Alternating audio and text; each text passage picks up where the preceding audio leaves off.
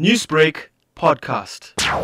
Mr. President, in the July unrest, your police minister and the South African Police Service sat on their hands as hundreds of people lost their lives and thousands of people lost their livelihood. Your government and your police minister allowed for a total disintegration of law and order. And you yourself have only visited KZN once for two hours since the unrest. Now, you want to talk about social cohesion, but it is your police minister who is out there fanning the flames of racial tension and directing the blame at Indian South Africans only. 19 black South Africans lost their lives in Inanda, but Minister Cele doesn't care about them because they don't allow him to scapegoat and stereotype the Indian community of Phoenix and you have done nothing and you've said nothing to call him out on it. So, Mr. President, will you today condemn your police minister who has spent every single day since the unrest scapegoating and stereotyping the Indian minority in Phoenix when in fact the real blame lies squarely on his own shoulders. Madam Speaker, I took time to visit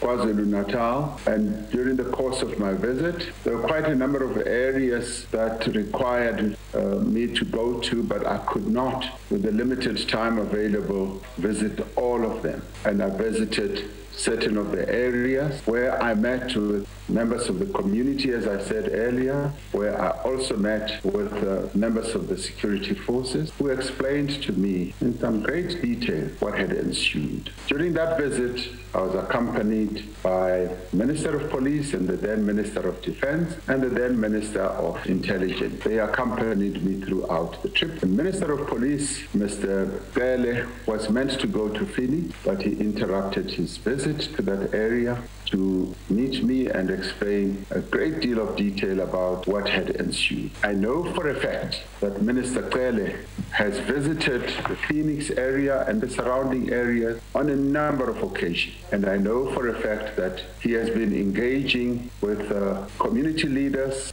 African community leaders, as well as Indian community leaders. And he has been engaging with all of them with a view of ensuring that the tension that had erupted between the two communities are quietened down. And he has really done admirable work, and this work has also been taken forward, as I was saying, by Deputy Minister Mafu as well as Deputy Minister Jeffrey. They've been working in concert, and I'm not aware of any acts that uh, Minister Cele has been involved in, in, flame, in increasing or fanning rather the flames of tension or racial discord in the area. On the contrary, he is the one person who's been seeking to unite the two communities. Thank you, Madam Speaker.